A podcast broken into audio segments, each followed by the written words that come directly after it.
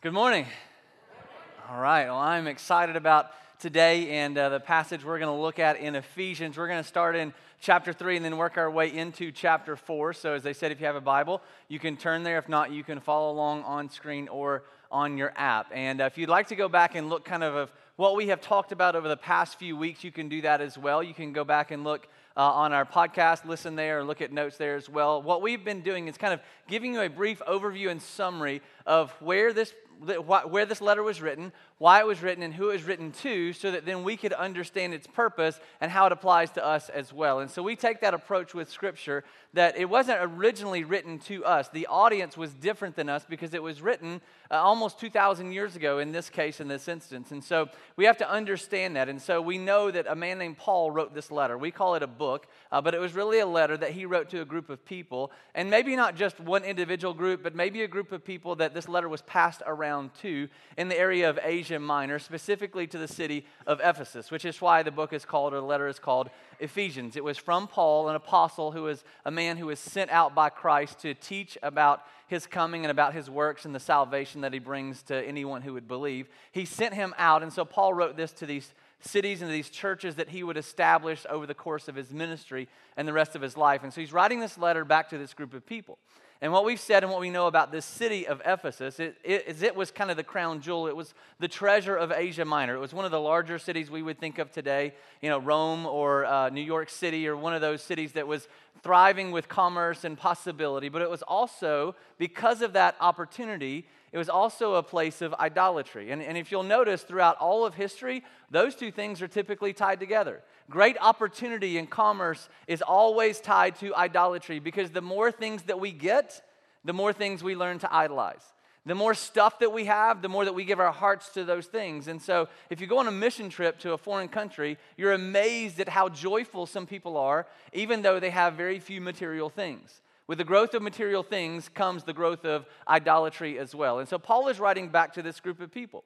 You have opportunity, you have commerce, your businesses are thriving, your relationships are big, you're getting to know people outside of your typical sphere of influence. And so he's writing this letter to encourage them to hold on to the faith that they have. And so he began the first couple of uh, opening passages talking about the work that God did in Jesus Christ that He redeemed us and bought us out of slavery, that we were in captivity because of our sin, which is just our rebellion against God. We transgressed, which is what the word is, that we transgressed, meaning we walked all over uh, God's rules and laws. We danced all over them and said, I don't want to hear it. I don't want to have anything to do with it. I think I can come up with my own way better than what you have planned for me. And so we just trampled all over God's laws. And because of that, we were placed in captivity in our sin, and we needed someone to ransom us out of that captivity. And so Paul says that God sent Jesus to do that very thing. That he had in himself these riches and this value that was enough to pay for our ransom. And so he did that and brought us out. And as a sign of that, he gave us his Holy Spirit, which is the Spirit of God placed in everyone who believes and trusts in God. And that with that, we are getting this inheritance, that God has given us everything that is his. That he didn't just show pity on us and say, I see you in your plight, I see you in your pit, and I'm going to rescue you because someone needs to. But he did so out of his love and out of his grace that he brought us into this place that gave us a new position and a new status. We earned relationship with God as sons and daughters because of what Jesus did for us on the cross. And so, with that, we get this inheritance. And because of that relationship, we get intimate connection with our Creator God. And so, Paul has been writing and teaching and telling them about this new relationship. And with that new relationship, not only do we get peace with God, but we get peace with one another. That there is no strife between us as human beings anymore for those that are found, as Paul says, in Christ, those who trust in Him no matter what background, no matter what history, no matter what social status you have, no matter, no matter what economic standing or footing you stand on, that we come together as people who trust in God, in Christ, and we come together as one, unified, not because of who we are or because of our, our former identity or because of our outward appearance or because of our background or history, but we come together as one people that we brought into a family as sons and daughters, and we're not different. We are the same people who before Christ needed Him and who are after receiving Christ are sons and daughters of God. And so he talks about this unity that we have. And as he goes throughout this letter, he's going to push that and remind us of that. That in the church, this is the place that should be the most unified of all people in all history in all of the world. And so, Paul, in writing this letter, divides his letter into two parts. And he, he, he runs the theme of unity all the way through, as we'll see in just a minute. He crosses over one section to another today, continuing this theme of oneness and unity. So he starts the very first half of his letter with these big thoughts about God, which is really theology and doctrine who God is, who we are, what Christ has done for us. And so that's the way he typically starts a lot of his letters. Because without right understanding, without right belief, we can't really live out what we're supposed to live. And so Paul doesn't leave us in this big, you know, intellectual state where a lot of us have a hard time understanding those types of writings. He breaks it down for us at the end of his letters and says, "Okay, based on what God has done, based on our understanding of who God is, this is now how you're supposed to live your life." And so he crosses over halfway through his letter, as we're about to cross over with him today, and he tells us how to apply all of these things that we now have and know about God and that we have in Christ. And so we're going to cross over that threshold today of this, this knowledge of God and understanding and theology of who He is into how we're supposed to live our lives. And so Paul prays for this group of people because, as we saw last week, he says that there is this sense of power within the church that God has given the church the ability to bind and loose things on the earth, that He's given us this power that we can, we can bring about change in our community and in our society. And it should happen in this place of unity and oneness known as the church, the people that God has saved in Christ. And so he prays for this group of people starting in chapter 3, verse 14. In this first section, we're going to read a lot of verses, so stick with me for just a minute. For this reason, I bow my knees before the Father, from whom every family in heaven on earth is named. So he's talking about this unity again, that according to the riches of his glory, he may grant you to be strengthened with power through the Spirit in your inner being, so that Christ may dwell in your hearts through faith, that you, being rooted and grounded in love, may have strength to comprehend, to understand with all the saints throughout all of history, all the people who have believed, what is the breadth, the length, the height, and the depth and to know the love of Christ that surpasses knowledge, that you may be filled with all fullness of God. So, Paul is writing this letter. Remember, this is why this is important to understand the purpose of the letter and the audience to whom it is written. Paul is not writing this letter to non believers. He's not writing this, this letter to people who do not believe. He's writing this to people who already believe. So, if you'll notice, Paul is praying that these people who already believe would believe and know the power of God and the love of God, the breadth, the height, all the directional values that you can place, that you would know to the nth degree in all different directions, in all different capacities, and all different abilities, this love that God has for you. They already know Christ. They've already received his love. Why would Paul pray and go to the length to pray and use these directional values and this, this understanding of who God and who Christ is? Why would he write this to this group of people? Because this group of people, according to him, already believe and trust in Christ. Why does he go to such great length to pray this? Because I can understand and you can understand. He would pray this for people who do not know God, who are separate from God, who before they had received and trusted and believed in the cross you understand that you and I should be praying for that and that Paul would be praying for that as well, but that's not who he's praying this prayer for. He's praying this prayer specifically for people who already believe. And the only question I have is why? And I think the reason that Paul is praying this is because he's trying to make a distinction between two sets of people those who know and believe in Christ those who know and understand they have received the Holy Spirit, and those who are filled with the Holy Spirit. Those who are indwelled with the Holy Spirit. And, and you say, well, Gabe, those are, those are the same thing. I would tell you at one point in time, I believe those were the same thing as well. Think about it this way think about a relationship with your spouse or a relationship with your child that you have a relationship because you're blood, because you're kin, because you're family, whether that's biologically or through adoption, that you have that distinction, you have that relationship. But if you never spend time with your spouse or with your child, that relationship will be weakened and it will not be strengthened. And so that's all Paul is praying for. He's praying for those Christians who just show up because it's Sunday. He's praying for those people who show up because they're supposed to. He's praying for those people who do the right things because, in your context in the South, this is what we do. We're nice to one another and we equate morals with holiness. And so Paul is praying, I don't want you just to know about Jesus. I don't want you just to receive him. I want you to be filled with him. I want you to be strengthened to every nth degree of every value that is known to man. I'm praying that you would be filled with this Holy Spirit, that your life would be completely transformed and changed. And I think Paul would pray that same prayer for Decatur. I think he would write that same letter to Life Point.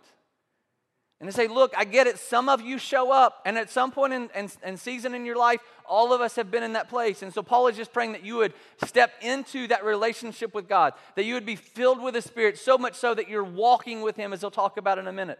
That every step, every breath, every thought is filled and controlled by the Spirit of God. He prays the very same thing in that passage concerning Christ, that you would have Christ dwelling in your hearts. He prays it for the people in Colossae in the, in the book of Colossians, the letter of Colossians as well.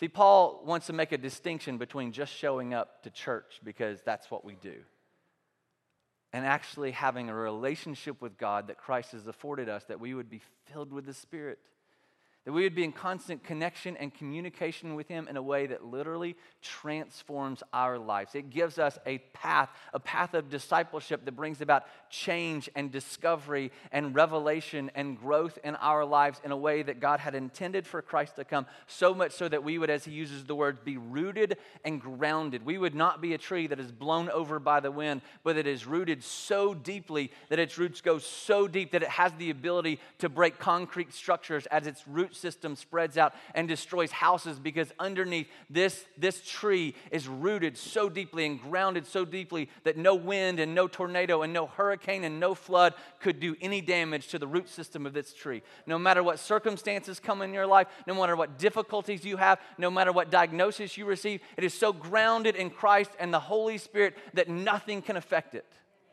And that is Paul's prayer for us that we would be rooted and grounded. And then he prays this practically impossible prayer. And I don't mean practically like almost impossible, I mean in practicality, it is an impossibility. That we would be in so communion with God and fellowship with Him and the Holy Spirit in Christ. We'd be studying His Word, praying with Him, allowing Him to commune and connect and dwell inside of us, that we would be filled, this practical impossibility, that we would be filled with the fullness of God, which is completely impossible in this day, in this time, in this body of flesh because we're still understanding and knowing who God is. That one day when we receive our glorified bodies, we will have understanding like we do not have because we are bound by this flesh and this time and our finite beings and minds. But Paul says, This is my prayer for you. This is my hope and desire for you. I don't want you just to show up to church. I don't want you just to give some money or go to a small group. I don't want you just to serve because that's what we do in our context, because that's what everybody does, because it's altruistic, not because God has served you in a way that you're so compelled to, to serve someone else because it's all that you can do. There's a difference between serving because you're going to check it off the box and, well, we have an opportunity to come serve, and so I'm going to do it because people will know I didn't show up and serving in ways that people will never ever see because you're so connected and communed with God and fellowship with Him that He calls you to step out into things that you never thought possible and you do it with no fanfare and it doesn't matter because you're doing it for Him because you're rooted and grounded in that relationship with Him. And Paul says that's when you're filled with the fullness of God. It's not because a program, it's not because a time of the week, it's not because it's convenient but you would be so filled with the fullness of God. You're so in communion with Him that you're rooted and grounded in your faith and your understanding of Him, yourself, and life. And as if that's not enough, Paul continues in verse 20 and 21.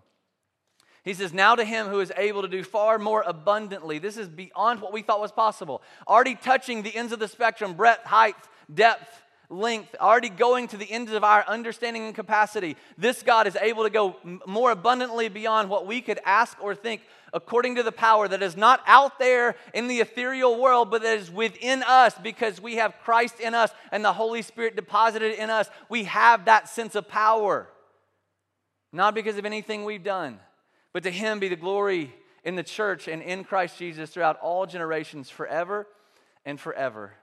Amen. So, Paul not only uses these directional values, but he grabs a hold of this grammatical and linguistic possibilities that go beyond what we are able to communicate. That we would know this God who's able to do more than we could ever fathom. Not just these miracles that are overt and seen in the world, but the miracles of changing our hearts, which are completely broken and shattered and rebellious. That He would do that work inside of us. And Paul's prayer is that you would know and understand the fullness of God and His desire to love you, and not just to love you and work in you, but to work through you because of the power that exists within the church. He connected us. This power, He connected the church with Christ that is not separate, they're connected together. That God expects that Jesus came and established the church, that we would live and exist within the same power that had the ability to raise him from the dead.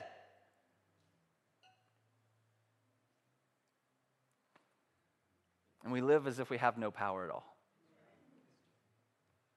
We want to come into a place and come into a building and be entertained, or maybe be challenged, but then we walk out no different.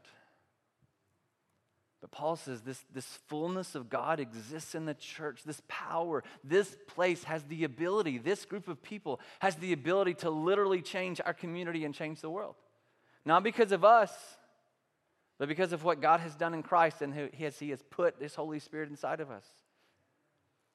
So, students, when you walk the halls of your school, you have the ability to change that school, literally. I don't mean like part of it, I mean completely and literally. And I don't mean revival like you throw up a tent and hope people show up. I mean like people see the difference in you and you're not living your life for academic success or you're not living your life for athletic success, but you're living your life for the glory of God and you're so filled with the glory of God that people notice and you have conversations with your friends that starts to change their life. And when those people start to get changed, other people start to notice because they, nobody thought they could be changed. But when God enters your heart and your life and you live to the fullness of Him and you live that out in your school, your school can change because God's presence exists within you. Because you are the church. And as the church, we have connection with God through Christ and the Holy Spirit who lives in us. And so then Paul continues on chapter 4, verses 1 through 6, and he starts this idea of unity again because, because after reminding us of this unity, he's going to ask us to do something. So in verse 1 of chapter 4, as we make this transition from theology to application, I, therefore, a prisoner of the Lord, urge you to walk in a manner worthy. And as we've said before, walk just simply means how you live your life. It's not like taking a walk or a stroll, it's how you live every moment and every day of your life. I urge you to live, to walk, to exist in a manner worthy of the calling to which you have been called. Remember, that calling is to live in that power that Christ has put inside of you with all humility and gentleness, with patience, bearing with one another in love, eager to maintain. This is that sense of unity. We don't develop it, but we maintain it because God has given it to us, that we're eager to maintain the unity of the Spirit in the bond of peace. And he reminds us again there's this oneness in us because of our relationship with Christ. There is one body and one spirit, just as you are called to the one hope that belongs to your call. And he ends this section with one Lord, one faith, one baptism one God and Father of all, who is over all and through all, and who is in all.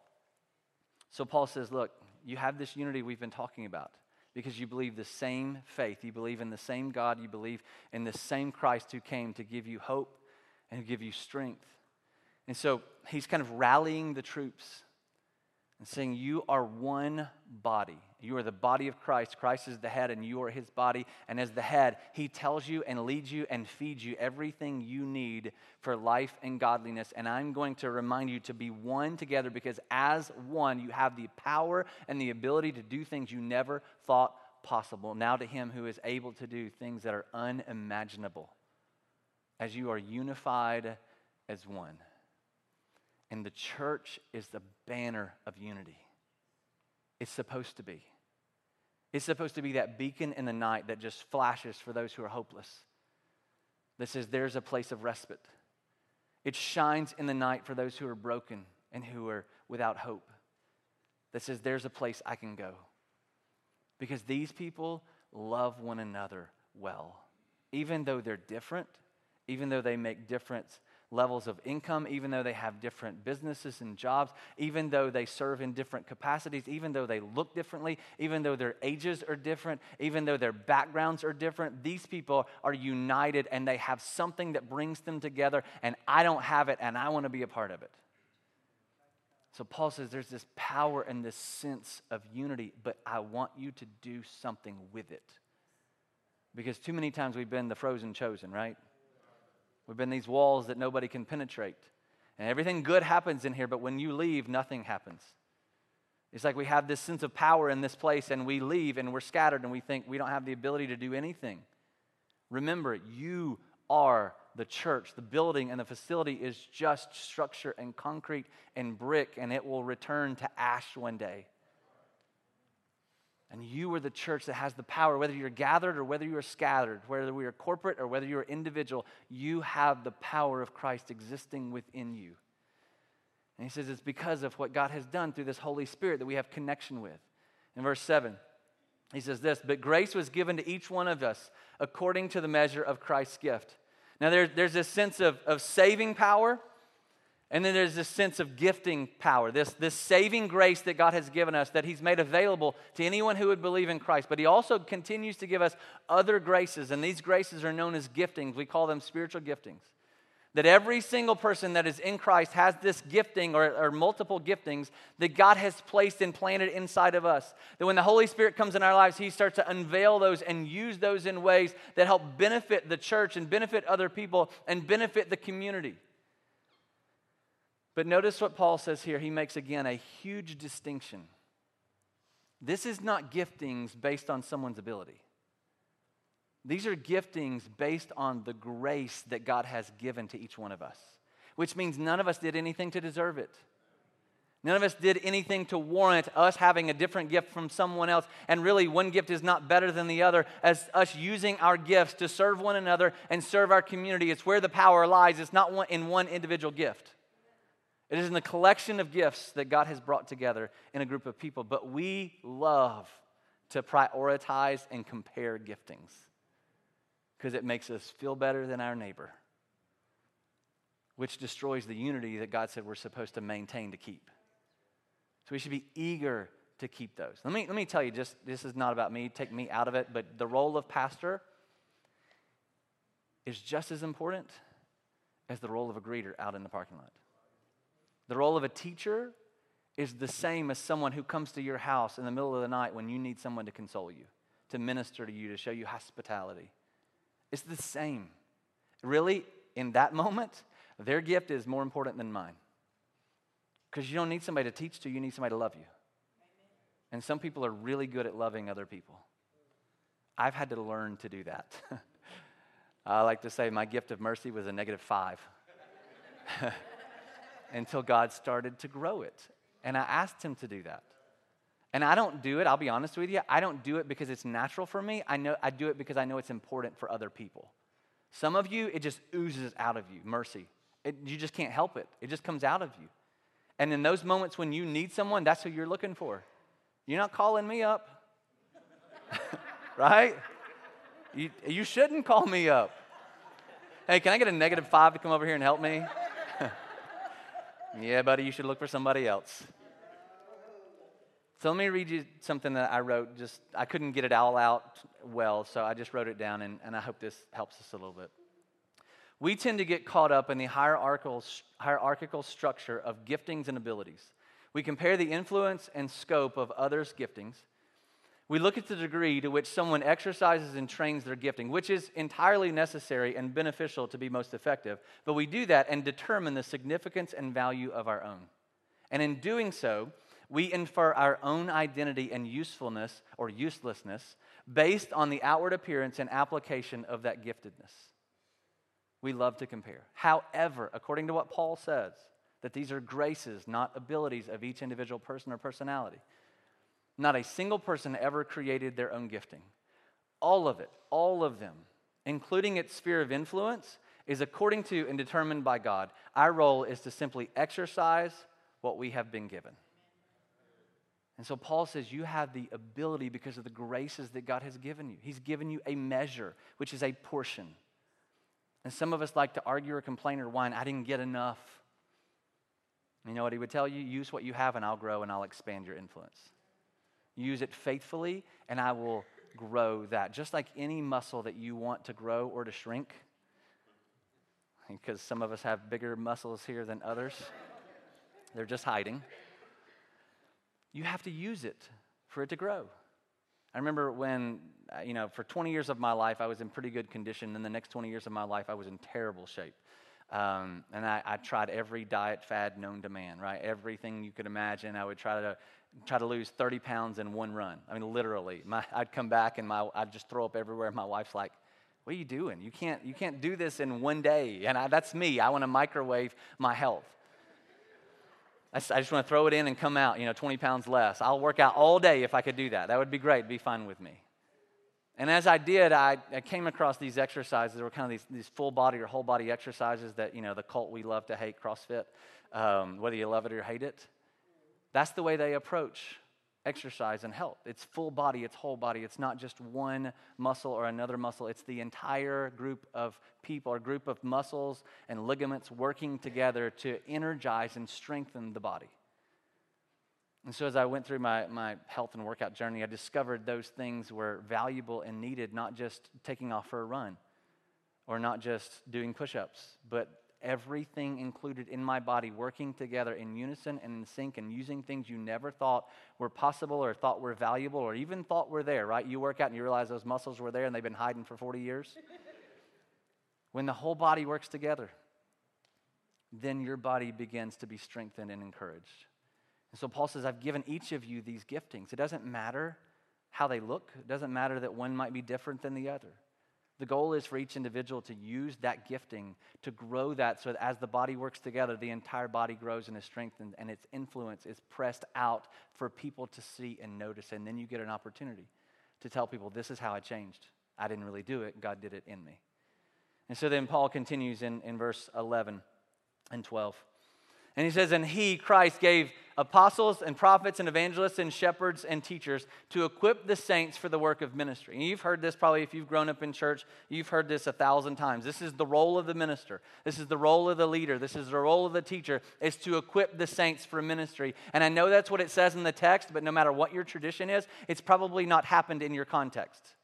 And we like to say, this is the role of the minister. Oh, but the pastor's supposed to be everywhere. I mean, the role of the minister is to equip the saints, but if he doesn't come to the hospital, then it really doesn't matter, even if 50 other people came to see me. Right? Right. You're, you're quiet because you know it's true. You feel convicted. and that, that doesn't just fall on you, that falls on us. Because we've tried to be supermen and women and say, I, I got it, I'm called to this, I'll do all this. When biblically, they're not called to be the hired hand. Your ministers are not called to be the hired hands who do all the work of ministry. That's actually antithetical to what biblically says our role is. It's completely opposite.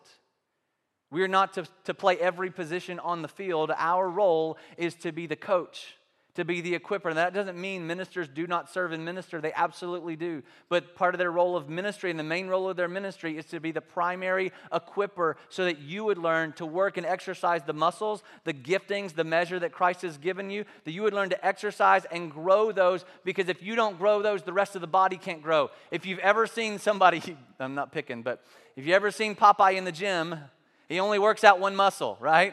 That's it. He looks so strange and so weird. And it's not healthy. It's not healthy for the body. And so Paul says these, these leaders, these apostles, these teachers and evangelists and shepherds, they've been given to you not because they're better. Actually, you play the game better than they do. You ever seen a 60 year old football coach get on the field? It'd be ugly, real fast. That's why you don't call me in the middle of the night when you need some mercy. You call somebody that's on the field that knows how to play that role. And so you Christ has given you a gift. Sometimes we don't seem like a gift, but Christ has given you a gift, and our role as ministers is to be that primary equiper, to teach and to train what he calls are the saints, which includes all Christians and all believers and all of history and time, to equip them, to teach them, to train them so that they would play their role and they would strengthen the muscle and the gifting God has given them so that we work together. Now, watch what he says happens when we work together. Remember in chapter 3, he prayed that we'd be filled with the fullness of God, that we'd be rooted and grounded so that we would know him well, so that we could live out this life faithfully. Watch what happens when the whole body plays together, that it actually helps accomplish the prayer that Paul had for these people. Starting in verse 12 through 16. This is what he says. He says, All of this working together is for the building up of the body of Christ. Continuing verse 13, he says, Until we all attain the unity. There's that unity he's been talking about. That we'd be built up until we attain the unity of the faith and the knowledge of the Son of God to mature manhood. Not just a little, but that we would grow to maturity. That we would grow to the measure of the stature of the fullness of Christ. There's that, that, that value, this measure that he's given us, that we would grow to this fullness. We would grow into the image of Christ, not a little, but fully looking like and acting like and living like Christ, so that we are no longer children tossed back and fro by the waves and carried about by every wind of doctrine, but we'd be rooted and grounded like that tree this happens because we understand and know and walk with God, but as every part of the body plays its role and its structure and its function, we are growing into the fullness of Christ and we are not immature but mature. And we're not tossed by human cunning, by craftiness and de- deceitful schemes. Rather, instead of that, we are speaking the truth in love and we grow up in every way, every part, every role, every muscle, every ligament into Him who is the head, into Christ. And from whom the entire body, not just pieces and parts, but the entire body, joined and held together by every joint with which it is equipped by the gifting of ministers and leaders and teachers to equip you, that as you are equipped, when each person is playing its part and working properly, this is what it does it makes the body grow so it builds itself up in love. It builds itself up in love. Not that we have the ability, but it's not just a few ministers talking at you or teaching you. But as you serve your capacity and your role, this gifting that God has given you to the measure and the fullness of Christ, which is grace in and of itself, then you are a part of strengthening the body. Not my teaching, not my leadership, not my direction, but you have a hand in strengthening this body to bring about and keeping this unity and rooting and grounding other people in their faith. So I'm going to say something that sounds heretical, but I believe it's fully true. To some degree, your individual growth is reliant on how someone else plays out their role and gifting within this body of people. Now, God can do anything He wants and He can grow you in other ways. But I fully believe that to some degree, your ability to grow into mature manhood is at least partially reliant on how someone else chooses to live out the measure of grace God has given them in that spiritual gifting. If you don't have somebody to love you, if you don't have somebody to teach you, you can't grow effectively. Now, the Holy Spirit can do anything He wants to do. But the way God has decided to design and structure His church is that we would be reliant and dependent upon one another with the Holy Spirit to bring about this growth within the church. Just go back and read it. That's exactly what he says. And the problem is, we say, well, somebody else will do that. I'm not good enough. Somebody else will take care of that. I don't, I don't have time right now in this season. Somebody else will handle that. They're better than me. And what we do is we fool ourselves thinking that our passive attendance is what we need in this season of life to help us grow. And really, what we're doing is causing weakness within the body. And what we don't really understand is happening is not only are we causing someone else's maturity to stay immature, we're also allowing our own to do the same. Because it's in those moments when you live out your faith and you use the gifting that God has given you that you not only help someone else grow, but in the process, you grow as well. We fool ourselves thinking passive attendance and listening to a guy like me for 40 minutes every week is what will help us grow. What will help you grow more than anything is studying the Word of God that shows you that you are and you have the power to live out this ability and this gifting to serve other people. And when you do, that's when your growth will be transformational. That's when it'll be exponential. You ask anybody that's ever been, been asked to teach anything, whether it's kids or adults or whatever it might be, or economics or finance, every time you have to teach, you learn more than you do when you listen. When you use your giftings, is when God will use you to grow. You will have a dual purpose of growing yourself and growing someone else in this body of people. And we fool ourselves into thinking that this passive attendance is really what's best for me. And honestly, it's not only not best for the church, it's not best for you either. We've just thought this is the best way for me to grow in this time in this season of my life. And I'll tell you this too to not use your gifts in whatever local church God has you, whether it's this one or another one, I would say, and I believe, to not use your gifts is to weaken the strength and the influence of that local body. And so you're not just being passive, you're being detrimental. Now, this isn't a you better sign up to serve someone that, somewhere this Sunday or you're going to be dogged every week until then. Only the Holy Spirit can say that to you, okay? And I'm praying He does. I'm kidding. this is not about you playing a role in this specific church. This is you having a right understanding of what church is. It's not, it's not a theater or a place to entertain. It's a place that the body would be strengthened by one another. And as we go out, we would strengthen our community with Christ as well. So, I want to show you a video of two of our eighth grade girls who were tasked at school to do a project on really the structure of what church is, wherever church they attended. And two of our girls that go to Decatur Heritage decided they were going to do their project on LifePoint. And it's really interesting and, and really neat to see them gain this understanding of what it means to be church. You guys watch.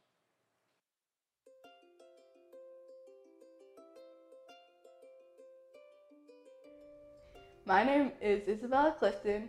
I'm in the eighth grade and I go to school at Decatur Heritage Christian Academy. My name is Kinley Terry. I am in the eighth grade and I go to school at Decatur Heritage Christian Academy. Our school project was assigned to us by Ms. Paula Armstrong. So we had a two page paper that we had to write, and then we had a 20 slide PowerPoint that we turned in, and we also had an interview that we did with Gabe Ross and Mark and Melanie Smith. We were told that the church has only been around for nine years, which we thought was pretty crazy. Um, but we also found out that, um, like, what our different stages of leadership are and how roles are assigned to different people. We found out, like, I don't know, I guess just how Life Point was in the beginning compared to how it was now. Um, it was interesting to me because uh, in our grade, there's a ton of people that go to like First Bible and Decatur Presbyterian Church, and it's very different here than it is at those churches. So to hear the differences and then to watch their PowerPoint versus ours, and to see the different ways that we worship, but how we're all still worshiping one God, it was really cool. So we were, we at our interview with Gabe, we were like, hey, it'd be kind of cool if we went to one of the staff meetings. Let's ask him if we can. He told us we could that next Wednesday. So we went to the staff meeting, and the first thing they did is they watched a video on like the different levels of leadership that a church could have. And we were listening to how Gabe wants to work towards that and how he believes that um, he can't be on the stage 52 days a year or else the church will not be able to grow. It's really smart because he's right. If if he's on the stage 52 days a year, he doesn't have time to um, teach and bring up younger students and younger people to preach the next church. The ways that students are involved and us, I mean, we are part of the congregation, so of course we're involved in that way.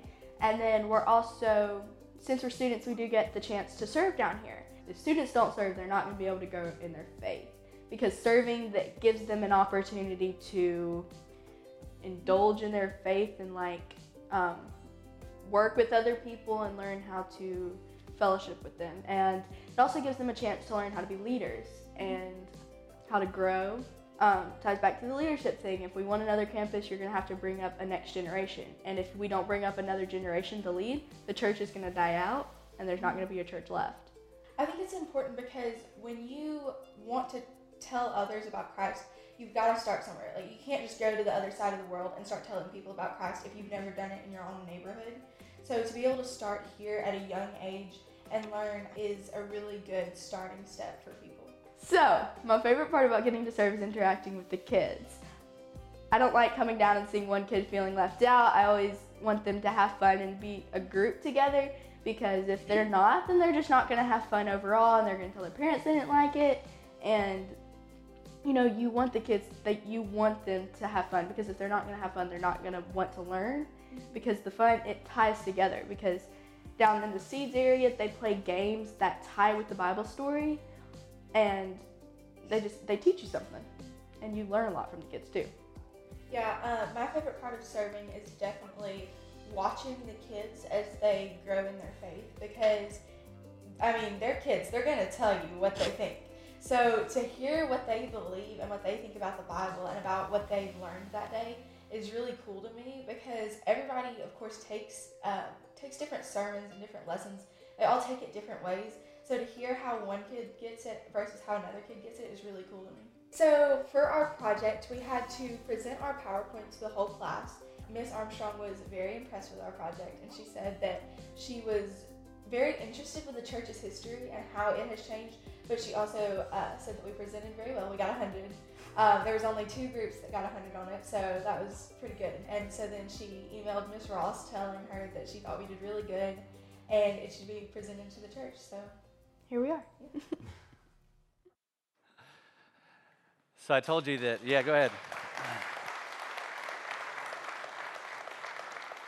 That's awesome. So I told you I wasn't going to tell you you had to sign up, but I let the Holy Spirit use eighth grade girls to tell you. I'm just kidding.